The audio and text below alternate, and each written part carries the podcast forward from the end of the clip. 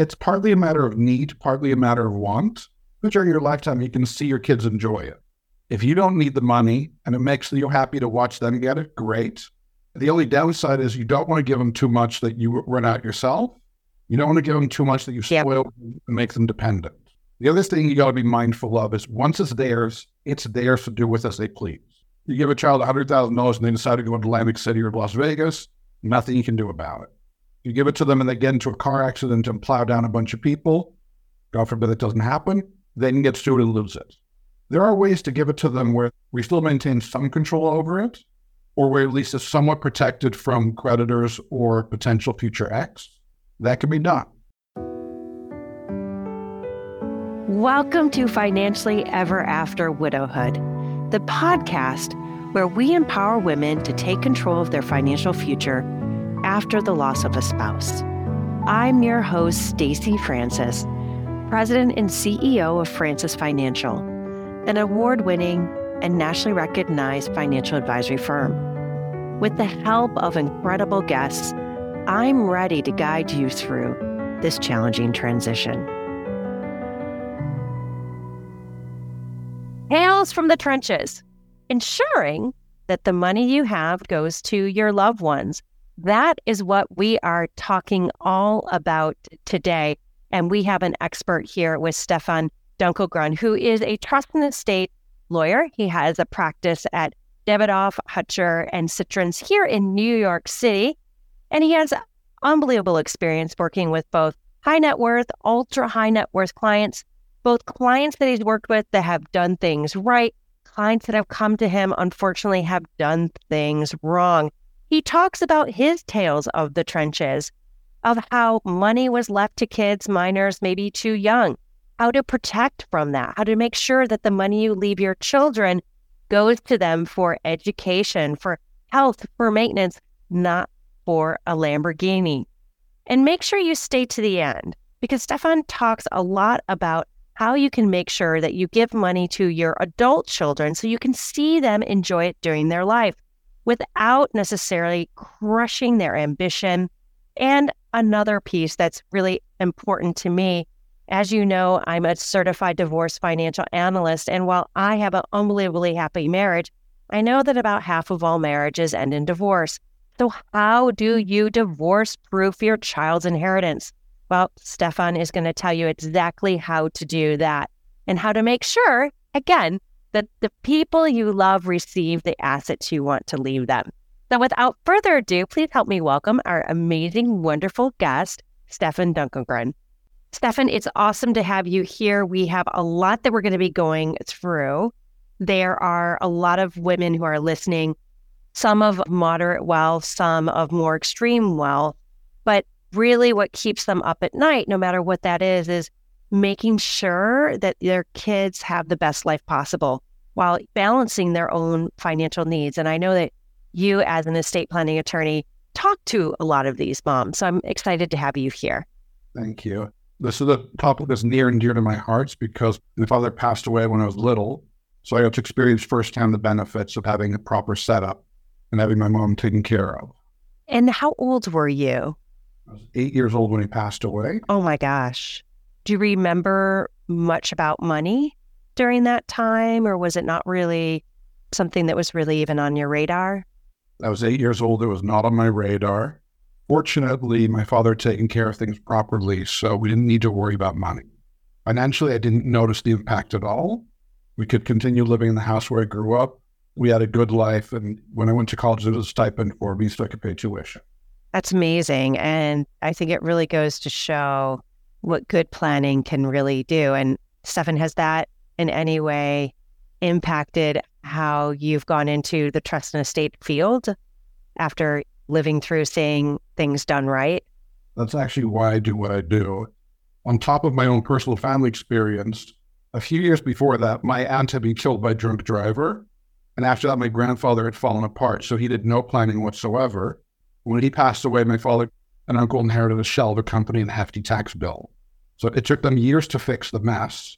But when my father got sick, the first thing he did was make sure that he did get his affairs taken care of. So having benefited from proper planning, as well as knowing what happens if you don't plan properly, Yeah. Mention in life to help others. I have seen a lot of planning gone wrong where money is potentially left to the kids, but the kids are under 18. It creates issues, just so many things. But let's start with that one. If you have children under 18 or even above 18, what's the best way to leave them money? What I've done for my own children is if something were to happen to my wife and I, the money would be put in trust for them, but they don't get access for a while. So there'll be an independent trustee who would manage the money until they're old enough. You know, it'll pay for their needs, not wants. It'll pay for their health care. It'll pay for their everyday expenses if necessary. It'll pay for them to go to college. It's not going to pay for a trip around the world, mm-hmm. a year of backpacking. Yeah, or a Lamborghini. Yes, exactly. Once they turn 25, we've got to get a portion of it's going to be turned over to them, but not all of it, because even at 25, I don't want them to receive a large sum, but enough to be comfortable, maybe buy a place to live, and then the rest will come when they turn 30. Can you, as the parent, pick those ages? Absolutely. That's usually a discussion I have with people. What are they comfortable with? Yeah. Part of it depends also, let's be honest, on the amounts being left behind. Mm-hmm. Very creative. We can stagger the amounts. I did once have some clients who were arguing over whether kids should get the money at 50 or at 60. Oh, bless. Rather than have to try and talk them out of doing that, unless there's a good reason for it, that's just not right. Yeah. Now, look, every parent knows their kids better than I ever will, so you tailor to their needs. Yep. Some kids are much more responsible than others. Some people have issues that need to be taken care of. Yep. And a well-drafted estate plan is tailored to the particular family, to both the needs of the family and the desires of the parents. And I think what's really important is what's right for your family. Like 60, waiting till they're 60, not so much. 15, not so much either. But finding that right number for each child. Who do you choose as the trustee? And this is the person, again, who's overseeing the trust, answering, can you take it out for this expense or that expense? That's a very important question, and there is no easy answer. The quick answer is someone you know and trust mm-hmm. who's going to manage it well. Not everyone has someone that fits that category, so then you can always use a trust company. But ideally, it's a close friend or family member who you know is not going to run rampant with it. I also strongly recommend having someone who is not going to be the guardian of the children. Interesting. So having the guardian of the children who is going to be raising your children, having the trustee be someone independent. And I can see how having the guardian and the trustee be the same person could have some conflicts. Right. As an easy example, the kids have done very well this year. They got good grades in school. They were never in trouble. Let's take them on a trip to Disneyland or to Paris. And of course, I have to go with them because I'm the guardian. Like that. The longest time the plan was if anything happened to my wife and I, my brother would get custody of my children. He would need a bigger house. Exactly how much bigger is justified to come out of my money and how much is it just his wishful thinking? Got it. So essentially what you're doing is you're creating some more checks and balances. Yes. I trust my brother completely. That doesn't mean that he can't subconsciously be making less than ideal decisions. Yeah. So on the trustee that you're choosing, something that you said that I wanted to just, again, highlight, someone that will manage the money well. And when I hear that, I think of two things. I think of the manage the money well, not go through it, make prudent decisions for distributions. That's one. But then the other part of manage the money well, I put on my investment management hat and I think of, okay, so this person needs to be a very good stock picker and bond picker in creating that ideal portfolio. So tell me about the difference. And if you do need both. The trustee needs to be willing to work with a good financial professional. They need a financial professional, but they got to engage with them. The most important thing for the trustee in managing the money is picking the right financial advisor, listening to them, budgeting properly based on the conversation they're having with the financial advisor so that the money will last, so it will grow. But most importantly, saying yes or no when the kid has a request. Yep. Got it. We've just talked about trusts. Again, this is a trust that's set up. If, God forbid, you as mom, single mom, passes away, money goes to the trust. and it can be managed by outside financial advisor, investment manager, but you have a trustee who then helps make good decisions for the kids of how and when they use that money. So we've got that, but there are some other vehicles known as a UTMA, a UGMA. What are those accounts and how are they different than, let's say, setting up a trust with a trustee? So UTMA stands for Uniform Transfer to Minors Account. UGMA is Uniform Gift to Minors Account. It is a special type of bank account for children who are going to inherit or receive a lump sum of money before they turn 18. It's got to be managed conservatively, but it doesn't have a trustee managing it. If the money's gone through probate, then the court's going to be supervising, which has its own advantages and disadvantages. The court's going to be much more critical about what's happening. But that money gets turned over when they turn 18. So I think that that's always kind of a surprise, at least for our clients who set up, usually it's a UTMA, and they're putting in the gift exemption each year into it, which this year, 2023, for everyone listening, is $17,000. So each parent can put $17,000 in a year. It could be a pretty tidy sum by the time the child is 18. And now that money, while it was a custodial account, so it was in the parent's name, essentially custody for the child, once they hit that age of majority, that money is 100% to the kid. And if it's hundreds of thousands of dollars, it's a huge number. So leaving money to your kid that way, definitely some implications. I don't know what you were like at 18, but I know that if I received such a large sum of money at 18, I wouldn't have had it by 19. Yeah, I think that that's really important of understanding that typically these are not really estate planning vehicles. And if you are putting money in them, it's really important to really think about it. And the other piece I've had happen, Stefan, where a client, their child reaches the age of majority, and they'll say, okay, so just don't tell my child that they have this account. But there's actually a problem with that because the custodian that's holding that account, say it's Charles Schwab, it's Vanguard, it's Fidelity, whoever it is, they have a legal duty to contact your child to tell them that this is their money. So maybe you get the mail before your child sees it, but it's not ideal. It's also not the right thing to do. You're concealing money that's rightfully theirs. You're hiding money that's rightfully theirs. It's somewhat akin to stealing. You're depriving them of something that's theirs. There's a lot of advice that people give from time to time that's really not good advice. It sounds nice when someone gives a quick answer, like, just don't show them the money. Mm-hmm. Yeah, exactly. And you can get in trouble for it. Very similar to people saying, well, I'll just give my username and password to my financial accounts so that you can access it that way. Or a lot of people do this. Technically, that's computer fraud. Yep.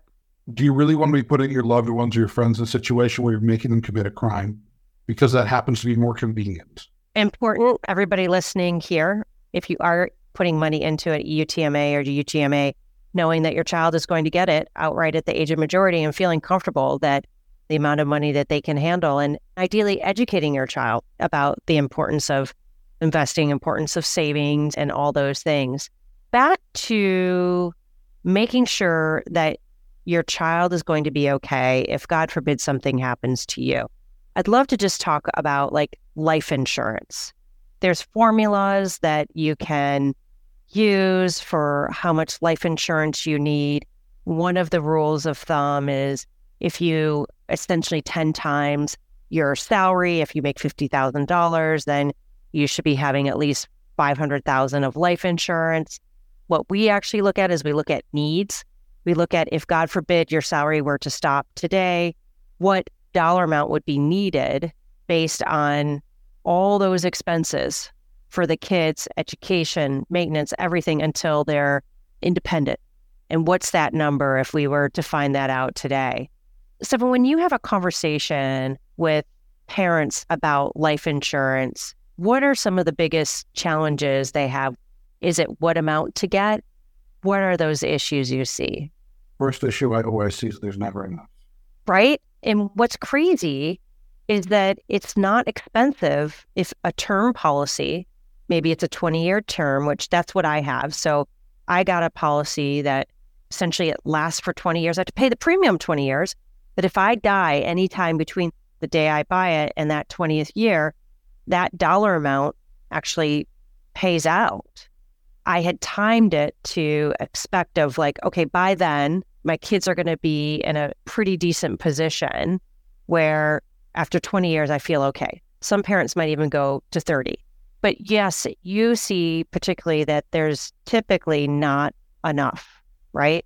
Right. I've seen someone with a $500,000 a year income who got a $1 million policy.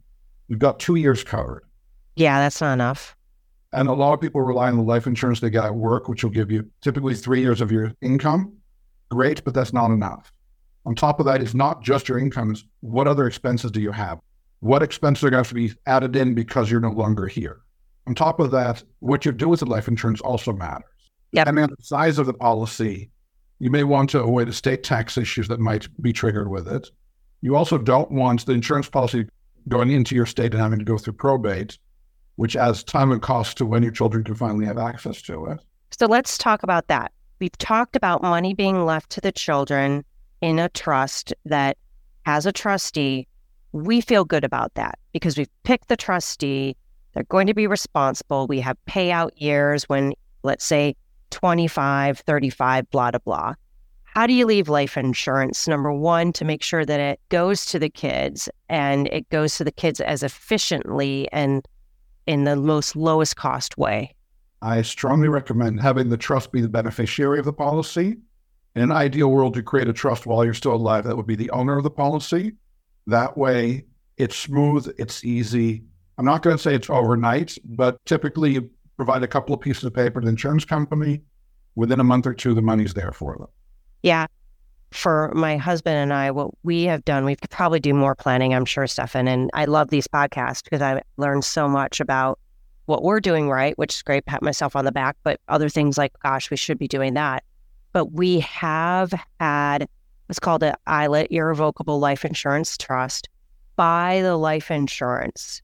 What that means is, number one, it's in the trust. It'll go straight to the kids, but it's also out of our estate. So if, God forbid, we don't have this problem, Stefan, today, but if we had a taxable estate, let's say we had $30 million, this life insurance wouldn't go on top of the $30 million to $40 million and then have to pay 55% to Uncle Sam with taxes. Thinking about that is really important too, because there are some people that have a lot of life insurance on them. In fact, my son came in, I don't know where this came from. You know what it was? I did the New York City Triathlon on Sunday. And he's like, Mom, this was before I did it. He's like, how much life insurance do you have? Because we weren't sure if I was going to have to swim in the Hudson. They ended up canceling the swim because there was so much debris from it. We just had a real recent rainstorm. For those of you that may have seen in New York, we had actually a 100-year rainstorm that we just don't get rain like that typically. So he wanted to know what my life insurance was, because he knew I was going to have to do a swim in the Hudson. I told him, and his first question, it was $10 million. He's like, how do you have so much insurance? And why do you have so much insurance?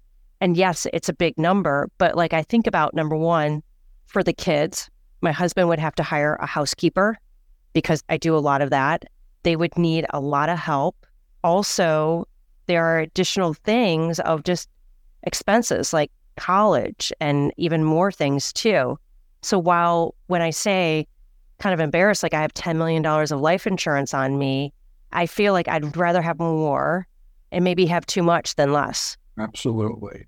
For myself also, it's more than enough. If my kids ask, that's also the answer I give them. It's more than enough. Yeah. Yeah. I did tell Sebastian, I was like, just so you know, if they find out that you've killed me, there's no payout. I made it clear to him that you're not collecting if you kill me. So needless to say.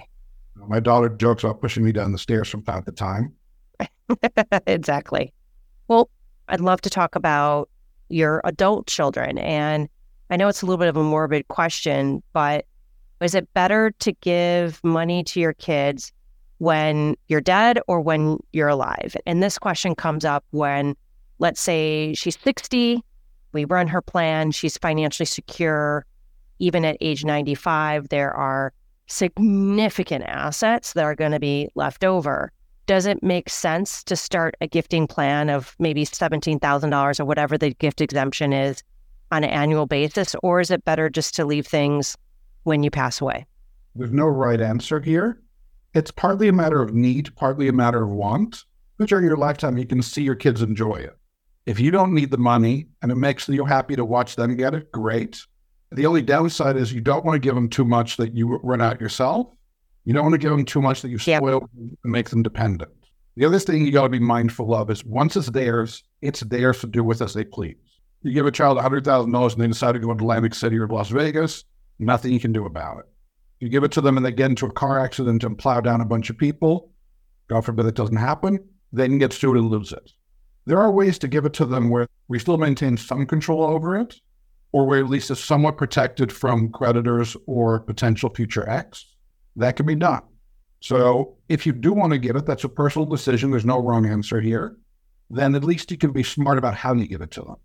And my understanding, too, is that you can pay for things directly, like medical expenses, schooling, education, to help, whether it's for your child or maybe even your grandchild.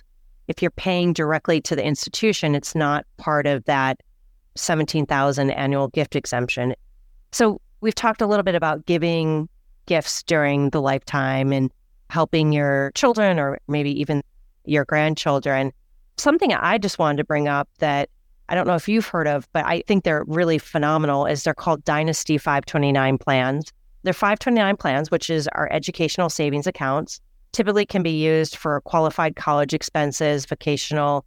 Even in some states, they allow paying K through 12th grade for that.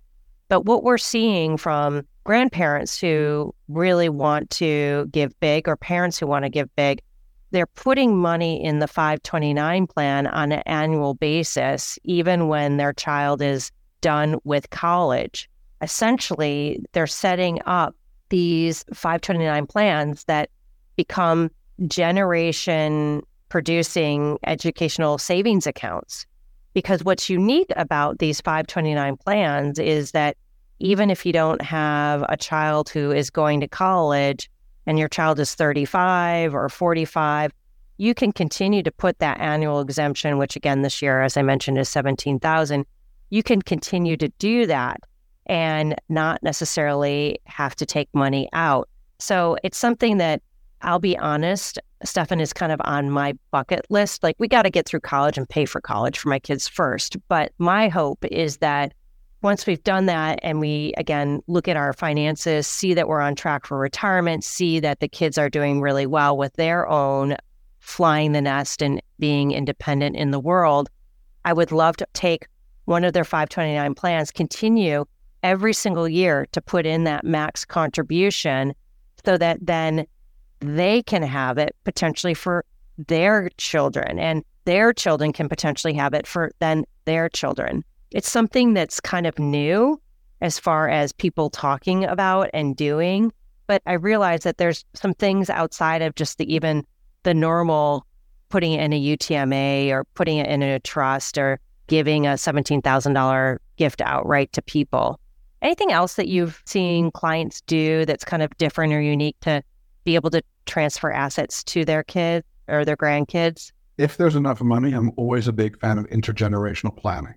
There's things that you can set up for your children, but also your grandchildren and great-grandchildren. In New York, there is a limit, but there are ways to get around those anyway. If I had all the money in the world, I don't want my children and grandchildren to be dependent on it, but I would set something up to pay for any kind of education for any descendant forever. Likewise, if you're at that level where you have an estate tax concern, there are ways to mitigate your own estate tax, but also avoid your children getting hit with the estate tax. Just like you have a Dynasty 529 plan, you can also create dynasty trusts that go on for generations. And how wealthy do you have to be to do that? Because like when you say that, I'm thinking of, what is that show from Texas? It was actually called Dynasty, wasn't it? Yes. Right? I'm thinking of the wealth that it has to be of, like, on Dynasty in the family. I'm forgetting the name of the family, but do people do that are not ultra, ultra, ultra high net worth? So it all comes down to what you believe is high net worth and what the family needs are.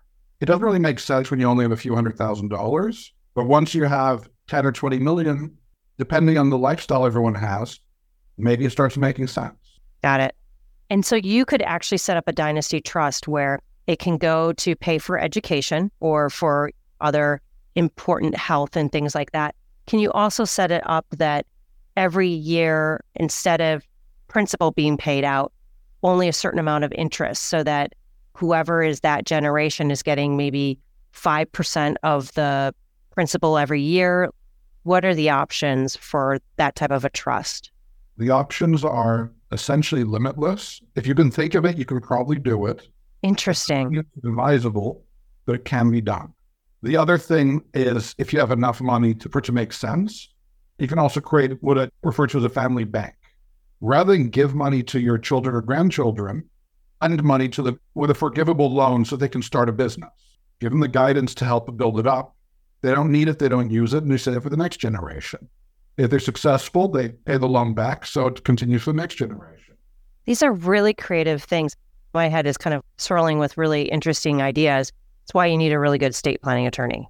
So talking about things going wrong, I have single moms where son is getting married. They're not so sure about the future daughter-in-law, vice versa, daughter getting married to her son-in-law, not so excited. And she talks to us of, how can I give money to make sure it goes to my kid, and how can I divorce-proof it?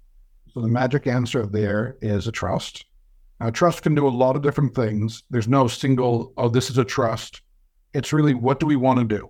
More common things that I've done for clients is, instead of leaving money to your children, leave it to them in a trust so that it's technically never theirs.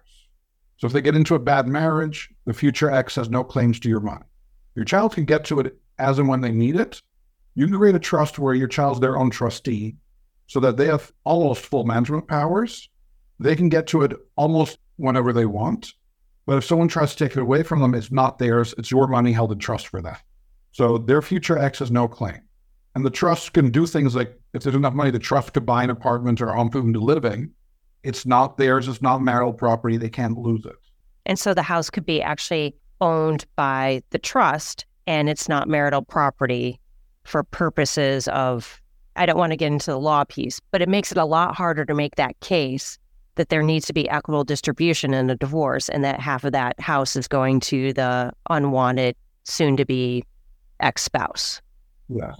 I occasionally consult with some of the divorce attorneys when there's a trust involved as to whether or not the money in the trust could be accessed, and usually the answer is no.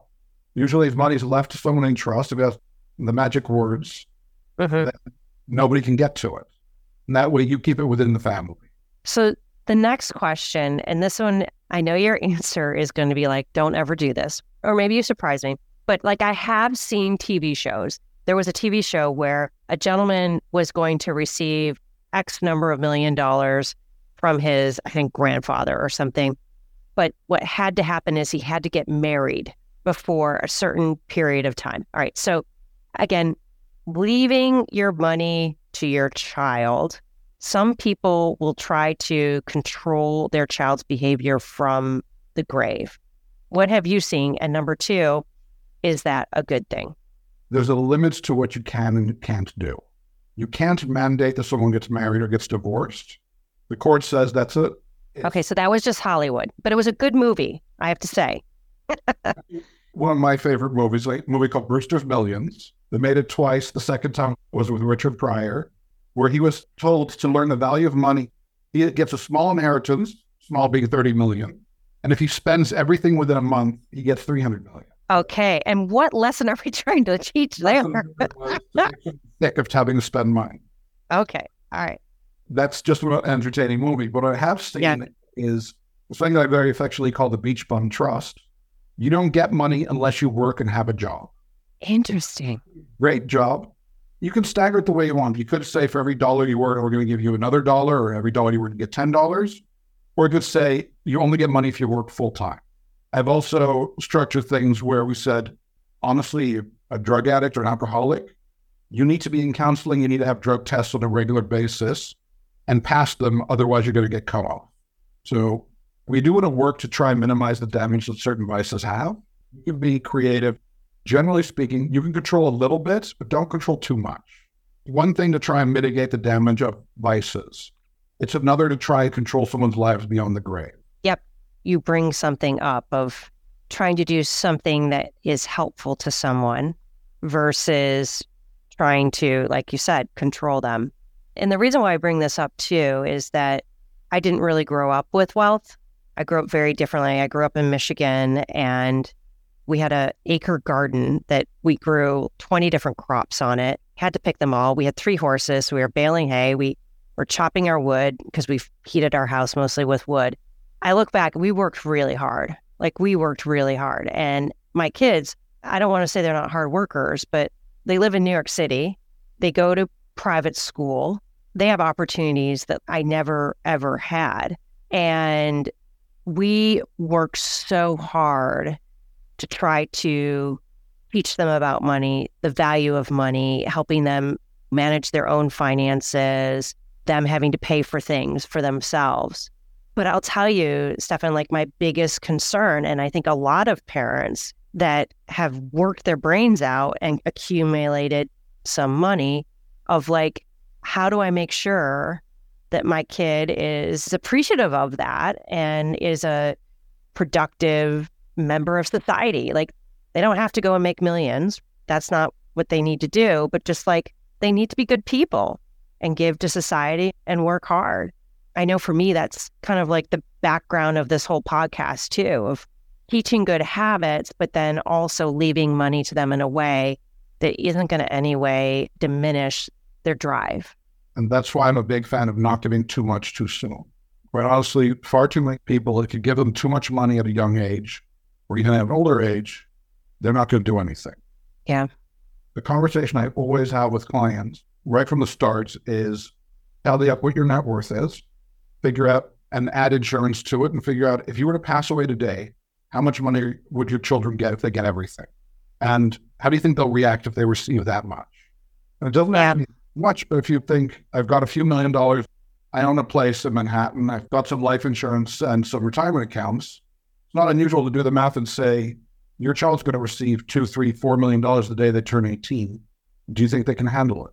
Yeah, that's scary. These are all such important questions. Again, why it's so important to do the planning. And I think what's really crazy is the number of people who haven't done the planning. I get it. Like, no one wants to talk about death, but especially if you're a single mom, so important. And the thing to remember is you're not doing this for yourself. Part of the reason people don't deal with estate planning is you don't do it for yourself. Yeah. You're not creating a fantastic plan so that you're going to benefit from it. You're creating it for your children, for your grandchildren. So I understand it's not an immediate board. Plus, especially younger people, we think we're going to live forever. I like to say we because I'd like to think I'm younger than I am. But most people don't really think about this until it's much too late. Put something in place. The other thing I want to point out is you want to update it from time to time, or at least look at it from time to time. The plan you create when your children are barely out of diapers might not be the right plan once they're in their 20s and you've seen how they developed. One client about is, when I talked about his children, his 16-year-old ran 3 businesses and was wealthier than he was. Wonderful. But that's very different than what I recommend for a 3-year-old, where we say at 18, don't let them inherit yet because you don't want to ruin their lives. That 16-year-old girl was more than capable of receiving everything in a lump sum. At the same time, sometimes by the time they turn 18, 20, you can see that things aren't going the way you'd hoped. Maybe there's special needs and we need to address that. Maybe there's some vices that we need to take care of, or some other disability or handicap. So the plan you create when they're little, usually it's more, here's where we plan for the best, hope for the worst. Once you see how they grow up, how they're maturing into adults, you might want to be a lot more specific. I also recommend to people, every couple of years, take your plan out of the drawer, dust it off, take a look if the name still makes sense. That person that you thought would be the trustee when you were 25 and your child was still in diapers, 10 years later, you might not still be friends with them. Yeah, things change, right? And you don't necessarily need to update your documents every time. We should at least double check to make sure that it makes sense. Yep. Stefan, I cannot thank you enough. Time has flown by. I know our listeners want to know how to get a hold of you. What's the best way? Best way to reach me is either by phone, 646-428-3112, or you can email me at swd@dhclegal.com. SWD is Stefan W. Dunkelgrun. It doesn't actually mean anything, though I needed 3 letters here. No problem. And for everyone listening, Stefan, we'll put in our show notes not only your phone number, but also your email, your website, so that it's super easy for everybody to visit you and reach out, ask questions, because I think that you definitely brought up a lot of great things that have some wheels turning in many of our listeners' brains. Absolutely. Well, thank you so much for having me here. Thank you. Fantastic to talk with Stefan about a topic that is so dear to all of our hearts as moms, wanting to make sure that our kids have the most amazing life. And I know you are probably like me of wanting to make sure that I take care of my kids, but I don't in any way crush their ambition or their want to succeed and be successful member of society. I feel like we really talked a lot about that. And for many of our clients, they want to know how much can they give their children, and finding that balance between saving for themselves, saving for their children, gifting to their children. If you have those questions, please reach out to me at Francis Financial. My favorite thing to do is to talk to people like you, helping you navigate these issues, helping you with maybe insights that would be helpful. And of course, we are here to work with you. If you're looking for an ongoing wealth manager who really understands the value of planning, understands what it's like to be a single mom and a widow, we are here for you and wanting to help you. Reach out to us at stacy@francisfinancial.com. You can also visit our website at www.francisfinancial.com. Thank you for joining us, and we'll see you soon in 2 short weeks. Thank you for tuning in to Financially Ever After Widowhood. If there's a question you'd love for us to answer on the podcast, we can do that for you. All you have to do is give us a call, and the number is 347-682-5580. Let me say that again, 347-682-5580. Whether you're working with an advisor or you're maybe doing it on your own, we invite you to reach out to us at www.francisfinancial.com, or you can email me at Stacy, stacy@francisfinancial.com. Our hope is to be a resource for you to help you also find a great financial advisor, whether that be with our firm or one of our trusted colleagues. Please be sure to like, rate, and subscribe to the podcast, and join us next time on Financially Ever After Widowhood.